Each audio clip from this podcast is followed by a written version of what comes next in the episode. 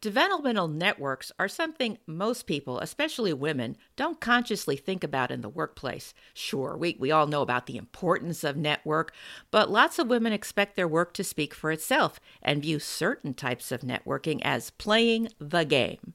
Now, if this is you, you're going to love my next guest. When we come back, she's going to give us some advice on how to establish and leverage relationships at work without feeling like you're selling out.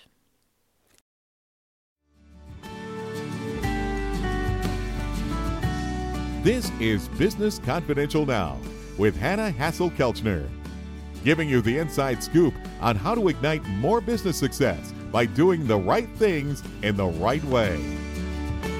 So be sure to check that out.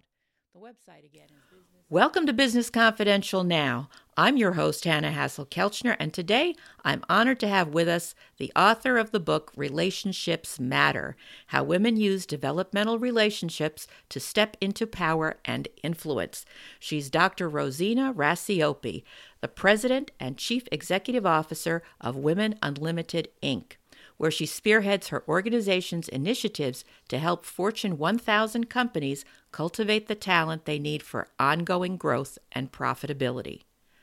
Under her leadership, Women Unlimited successfully partners with organizations across a wide range of industries to develop their high potential women and to build a pipeline of diverse and talented leaders. With over 25 years of executive experience in organizational planning and development, compensation and benefits, training and development, safety, quality management, staffing, and employee relations at organizations such as Degussa Corporation, Nextran, which is a division of Baxter Corporation, and Beechwood Data Systems, plus a doctorate in education from the University of Pennsylvania, Rosina is singularly qualified to understand the needs of her partner organizations, and it's also a singular pleasure to have her join us today. Welcome to Business Confidential now, Rosina. Oh, thank you so much, Hanna. I'm looking forward to our conversation. Me too, because I am dying to learn more about developmental networks and what you mean by that term. I mean, it almost sounds, I'm going to be a little snarky here, like some kind of special needs program. So help me out. what is developmental networks? Well, if you think about the people you know, right, the people that in your professional circle that help you learn and grow, that's what developmental networks are, right? They can be just sometimes they're referred to as your board of directors. Who are those people that help you think through an approach to a problem, think beyond your own limitations, right? No matter how smart we are, we still have a limited point of view. So I may reach out to you just because I know you're going to see the situation that I'm confronted with in a different way. So you can help me see it differently. That helps me learn and grow. So, how do you find the right people for this developmental network? Oh, it's such an interesting. So, what most people will do is they'll they'll go to people that they're comfortable with. Yeah. And while that's that's smart, right? Because I'm comfortable with you, I know you, I trust you. I'm going to come to you and, and chat with you about my issue. And while that's a good first step, it's also somewhat dangerous, right? If I go to people that are in the same field as me, in the same maybe department that I work in, we're going to look at things the same in a similar fashion. That's really not helping me expand my point of view. Um, so sometimes I, I will encourage people go to those people that when you're in a meeting and they talk, oh man, that maybe they rub you the wrong way, or they're you really have a uh, a different point of view than that person. That person is challenging you. That's the perfect person to talk to, because they're going to help st- stretch your thinking, maybe pull your your perspective in a way that's uncomfortable, but it's so important for us because oftentimes if we just keep our own limited view, we're not going to grow. So you want to find people with a, in a different function, in a different area, different industry that can help you look at things in a different way. And that really helps you then grow well beyond what you could do on your own. Well, that makes a lot of sense. But, and here comes the big but, how can you trust somebody? What do you let's say I, I go to somebody I, I've met in a meeting and we've had a disagreement. You know, we have different perspective, different points of view, and then I go to them afterwards and like, you know, help me understand where you're coming from, and they're like, it's simple, you're wrong. Right. You know. Well, yeah, yeah. There are people that um, maybe are not worthy of your if they're not going to engage in a respectful way and in a judgmental way, maybe they're not good thought partners for you. But most people that I have found will take time to explain their point of view. Again, we're not here to judge. We're just we just want to seek to understand your point of view. It's not judging it. It's not putting a qualification of good or bad. It's really another point of view for you to understand um, and put that in your, I'm going to say, your bag of tricks, your toolbox, as you look to grow your influence in your organization, right? You need to understand how other people approach things, their view of the organization, their view of problems, helps you be better prepared to influence people who have dramatically different points of view than yours. And I think we, we get in in trouble when we judge things as good and bad, right? So if this person you approach just is dismissive, well, that's not a really good person for you to try and pursue and create a developmental relationship with because they're not open to that. And there's plenty of other people that you can approach. So, again, seek people who are willing to exchange ideas and explain their point of view so that you understand it, but be careful not to judge it. Because oftentimes we can get righteous about our point of view, like I'm right and the rest of the world is wrong. We have enough of that going around. We need to just seek to understand, and that's more than sufficient in, in as we think about developmental networks. What should somebody be looking for about whether or not they can trust someone to be in their developmental network? Because yeah, they'll have a different point of view, but isn't it something more that we're looking for in a developmental network rather than just gathering information and points of view? Aren't we looking for some feedback about how we can do more or be more? Absolutely. So there's different l- levels of people that you have in your developmental network, right? So there's um there's your network, right? And I would say those are those affiliations and relationships that keep us informed about our business and industry, right? So as we grow our career, we need to understand how our functional expertise fits into how the your industry, your company delivers value to your customer. And so you need to have a, a very diverse group of people, diverse meaning functions, um, you know, every every they're as different as they can be from you, right? So to just round out your point of view so that you can be prepared for the future of your career. You know, what steps can you take? What are those opportunities? That's an informational network, so to speak. And then there are what I would call your growth relationships people that over time you have found that they give you a valued perspective on how you're showing up, the feedback piece that you're talking about, Hanna. And what I think is so interesting um, is that m- many women, and, and this is the work that we do, right? Oftentimes don't get that feedback that's so crucial as we're growing our careers in organizations because either they're not asking for it. They're not hearing it the way that it's being delivered. It's kind of delivered in an awkward or, you know, incoherent way. Um, and so I do think it's important for every individual to develop the skill of asking very specific questions of trusted advisors so that they get the feedback that's so critical. So, how do you find these trusted advisors? Well, you start with well, maybe you do a presentation at work, you deliver a report to a senior leader.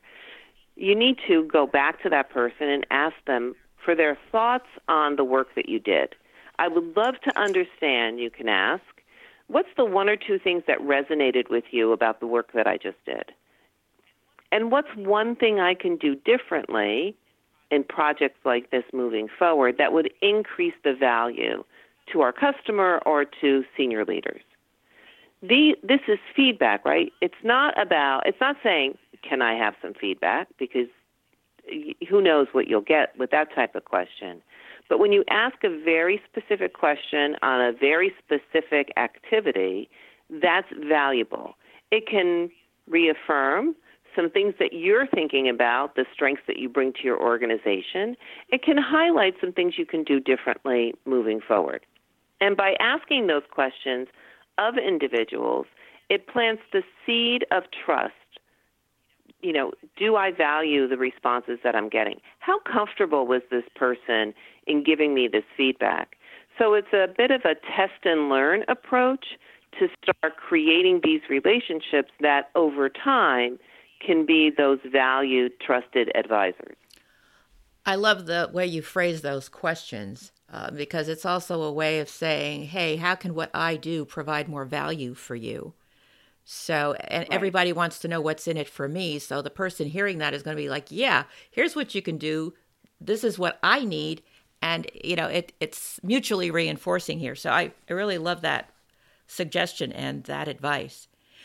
Let me ask you yeah. something. You know, um, we started off talking about how developmental networks is something that some women are just really uncomfortable with. In your experience, is that a generational thing? Is it harder for women of color? You know, let's talk a little bit about why we kind of get in our own way on this. Well, you know, I do think in general that women tend to believe once they start their career that they can approach their work the same way they approach their studies, right? So they're just going to go in and get an A every single time. And it, it's interesting, Hanna, because when I did my research on how women leverage mentoring relationships to advance their career and grow as leaders, every single person that participated in my research talked about how they liked being independent, they can get a lot done on their own, and that mindset can be limiting for women, right? We're so good on our own, we don't really need anybody else. And then we couple that with the fact that women, and I believe you said this at the beginning of, of our conversation, we don't like to play the game.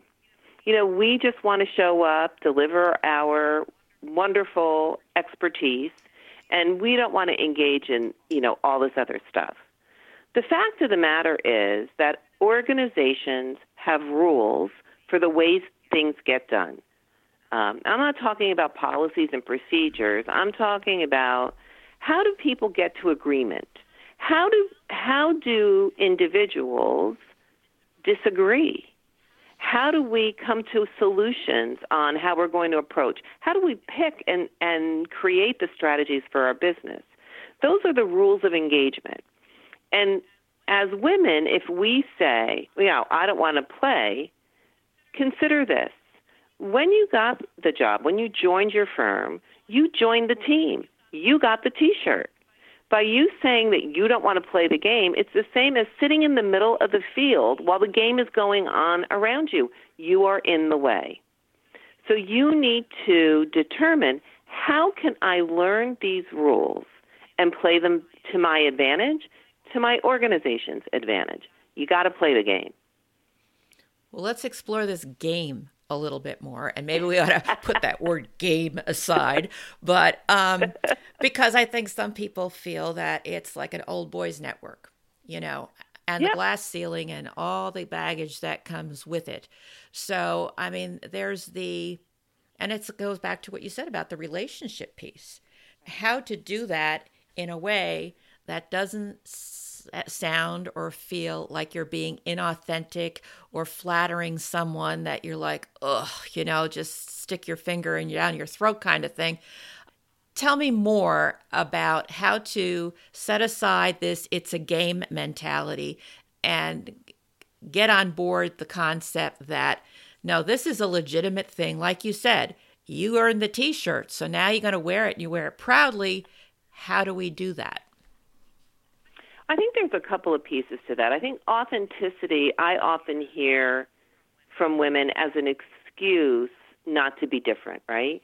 And we know that authenticity has nothing to do with values on who we are as individuals. And the way that we are authentic in delivering our expertise to our organization shifts over time as we move into different levels of our career, right? And so being authentic means that I am aligned with how I create impact for myself and my organization in a effective way, right? Right. And so as I am moving into more senior level positions, and this is what's difficult for us as as women, I need to be able to convey and create alignment around my ideas. And when we talk about playing the game, it's you know, how am I reaching out to other people to understand their point of view so that I can understand how do I shape um, my presentation so that they can hear it, right? How do I flex my communication style in a way that lands on people, not crash lands them, right? But it lands on them in a way that engages them and doesn't make them feel that I'm judging them. Um, so, so when we say play the game, it's really about self management, right? And and I think this is the part that often um, gets confusing. I need to be mindful of my tone, mindful of um, how I'm shaping the story and conveying the message that I'm looking to put forward to create impact in the organization. Some people will say, well, that's manipulative. Um, I think it's strategic, right? I want to be effective. I want to be effective, and if I want to be effective with you, and I know, gee, you know, Hanna's really detail oriented, so she's going to want to know that I have these kind of things buttoned down. I'm going to make certain that I shape the story so that you know those details are taken care of. Someone else may want it a little bit differently, so I, I want to make sure I'm meeting you where it would be most effective for us to come to a resolution and move things forward. What you're talking about, if I'm understanding you correctly, is communication styles. Uh, yes, it's communication style. It's also um, influencing, right? But it's all our words are what shapes our impact, right? right? Our words are what shape your perception of us, right? So I need to be mindful, and and I think you know, I know early in my career, I never really thought about that. I thought, well, you know, I just need to talk, you know, convey my my ideas. Um, and I had um, early in my career gotten a lot of feedback that my communication style, you know, I needed to be more mindful of it. And I just thought, well, you just don't know me. I'm really effective, and once you get to know me, it'll be fine. I really wasn't understanding that my very direct style can can be a barrier for people to hear what I was truly trying to convey. And it took me a while of getting that kind of feedback and actually being in a meeting with a colleague of mine who basically said to me, Rosina, I really like working with you, but I don't think I would follow you out of the foxhole. It's when that gentleman said that to me, it hit me like, well, what am I doing? And he said, Well, you don't really ask a lot of questions. You just are constantly telling people what you think. I'm like, Huh, you're right. That's exactly what I do. Um, and at a certain point in your career, it's I'm not telling people information. I'm trying to gather alignment, create alignment around my ideas. Telling people what to do is only causing me to drag them up the hill. It's a lot more effort. So I needed to shift my communication style and listen more, ask ask very specific questions so that I can get a sense of where people were thinking, what you know, what maybe some of their objections might be, so that I could be more effective. So I truly it is about communication, but it's maybe it's a little bit more than that. It's also being more aware of how you manage situations to move things forward. What about the access piece? Because I think part of this network and being authentic uh, stumbling block, if you will, this uh, roadblock or speed bump at least, that some people have, has to do with, well, let's see, they play golf. I don't play golf. They mm-hmm. like to mm-hmm. go out for drinks yeah. after work. I want to go home and take care of the kids.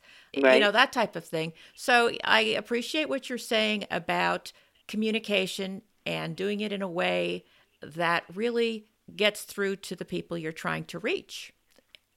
And yeah. the use of questions and being curious. But what about this access piece? Well, you know what's interesting? One of the things we do in our programs, the women that um, attend our development programs, is we ask them early on to go out and meet with senior leaders um, in their organization. And we do it for a number of reasons to, to help them gain a broader um, understanding of the business objectives, to have them get exposure to senior leaders. And we push them to go outside their comfort zone, not just go a level above, but try and go to more senior leadership. Um, and what's fascinating is that at first the women are really hesitant. It's like, well, they're not going to want to meet with me. They're, you know, they're busy people. You know, they certainly are not going to want to take the time to meet with me. And then they're surprised that the senior leaders will not only put time on their calendar, but oftentimes the conversations go beyond the initial 30 minutes. Why is that? Well, the senior leaders want to understand what these talented women are thinking. So they're happy to answer these questions. They're also they also realize how important it is for them as senior leaders to understand what individuals that are maybe several levels below them are thinking as well. So when people say, What about access? you have nothing to lose when you ask people can I just meet with you? I'd like to understand a little bit more about your area or if someone just joined the company, like what did you do before you joined the organization? It's really just, you know, reaching out and asking someone for their time. Um, and I have found throughout my career that most people, even if you do it in an informal way, will take the time to have that conversation with you. And it's really looking for those individuals that are receptive to having that conversation. Then you can build on that by saying, who else do you think it would be helpful for me to meet with? Um, you know, I really want to make sure that I can fill in the blank, have a broader understanding of our business, understand our strategy, whatever it is that for you at this point in your career that you're interested in, just ask. Um, I would say more times than not, you'll get a positive response. And if you do get a dud in there every once in a while, don't let that deter you because it is important to have a robust ne- network for your career. I love all these insights. Thank you. Now, you've written a book called Relationships Matter How Women Use Developmental Relationships to Step into Power and Influence. What inspires you to write that? Oh, you know, I'm so glad you asked about it, Hanna. I, as I mentioned, I had done my research on how women use uh, mentors to advance their career and move into senior leadership roles. And I've always been fascinated on the role of how mentors influence how we create these relationships that support our career. Not just mentors, but sponsors, networks, all of these different pieces. Um, so as I I've been thinking about it, I wanted to expand to what are those relationships that people think about as they're um, growing their careers.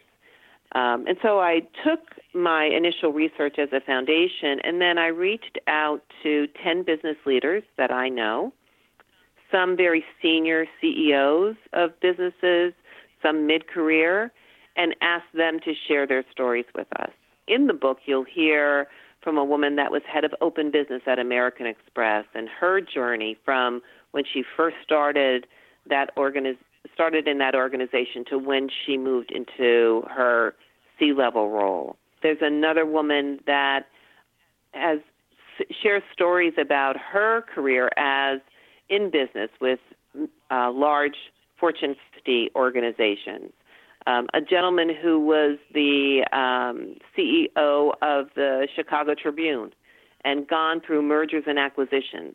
So I, there's a lot of lessons that they imparted that built on my research. And I think what's so helpful is there's no one way, right? There isn't like this is the roadmap to creating relationships, but it's ideas and suggestions that hopefully people that read it can identify some ways in which they can take these lessons and apply them to their own journey. That is my hope, that it gives them some tools and some insight that will help them map a course for themselves. Well, if your book is anything like this interview, I'm sure that there's lots of good information in there that can, if nothing else, raise people's awareness. Like you said, there's not a one size fits all. We're all unique. We all have unique career paths, but that doesn't mean there may not be some similar milestones or things that we could look out for if we know what to look for. And I think that is half the battle, whether you decide to then uh, take that path or not, or ask the questions. That's a whole nother question, but at least you know it's there. Half the time we're just stumbling past it blindly, and that can be to our detriment because we're not living up to our full potential. So, if you'd like to learn more about Rosina's book, we're going to have a link to it on the episode page at businessconfidentialradio.com. So, if you're not in a place where you can write that down right now, don't worry. We got you covered at businessconfidentialradio.com. Now, Rosina, you are truly an amazing woman to tackle this important subject and be a champion for women's leadership development. And I know we only have a few minutes left, but I'm curious to know what factors influenced your own leadership development, because I'm sure there are many, but if there's just one you could share with us, what would it be? Well, you know, um, as I've gotten older, I've realized that my mother's uh, voice I still hear in my head, and I can tell her that she was right all the time. that at the end of the day, the only thing I can control is myself and how I respond to things. So that's the thing that really I think I keep coming back to each time. Well, sounds like she's a very wise woman.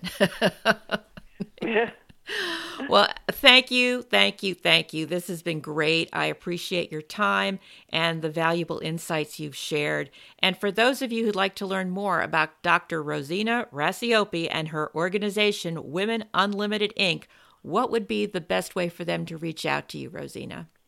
I think the best way is to go to our website, which is women-unlimited.com, and you'll find my information as well as my contact information there too. That's our show for today. Thank you for joining me.